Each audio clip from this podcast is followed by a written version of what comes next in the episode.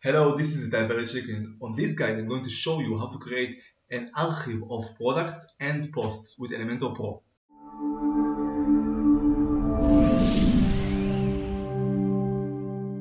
Okay, so in order to create a product archive or posts archive, all you have to do first of all is to install Elementor and Elementor Pro. I'm putting the link below on the description on this video and you can download it. For now, I'm going to show you how to create a static page which just create a new page, very simple, as you can see here on the dashboard. Instead of using the WordPress categories of WooCommerce or the post categories of WordPress, which are using the theme template design, so you cannot touch it unless you create it with Elementor Pro on the theme builder. You can do it also by creating a static page here the new page instead of using this instead of using this which is created by the theme and you cannot touch it or edit it you can create a new page here and edit it with Elementor. And here you can search for the widgets that called products. The archive products which can be created for the theme builder which is the generic archive by categories if you put it on the theme builder product categories. They will look the same for each category and we'll take the query for the same category, which is a variable and it changes by the category that the customer is in.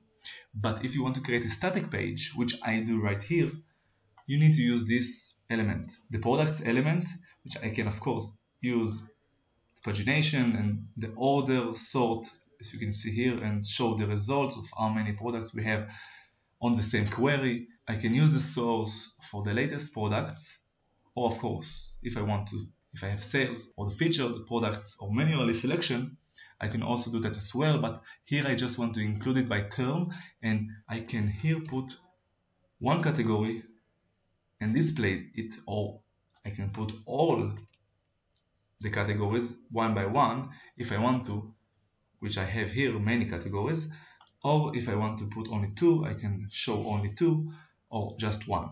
So this is a static page which I can create also and design it put more content and rich content like video and images and more items if I want to create more rich static page of a product archive. The same I can do by using this as a posts archive which still again I'm on the same page just creating if I want a new one for the posts. And all I have to do here is to search for the widgets that called posts.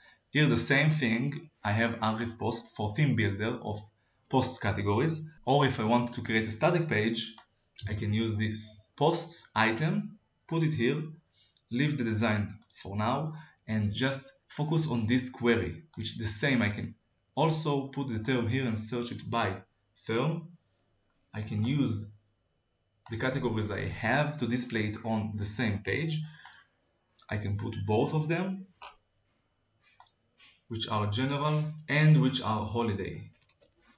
That will show both of the categories in the same page.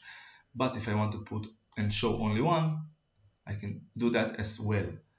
Now I have a static page which shows the category holidays of all of the posts in the same category which of course I can put this link on any menu I want or any place I want and that will not be only a WordPress category which using the same template this also a static page but I can design it as well however I want and that's it so as you saw it's very easy to create an archive from Elementor Pro for products and also for posts if you have any more questions, you can write down in the comments below and I will comment. And on the first comment, I'm putting the link for the full guide for this video. And if you like this video, you can like, subscribe, comment and share. Good luck.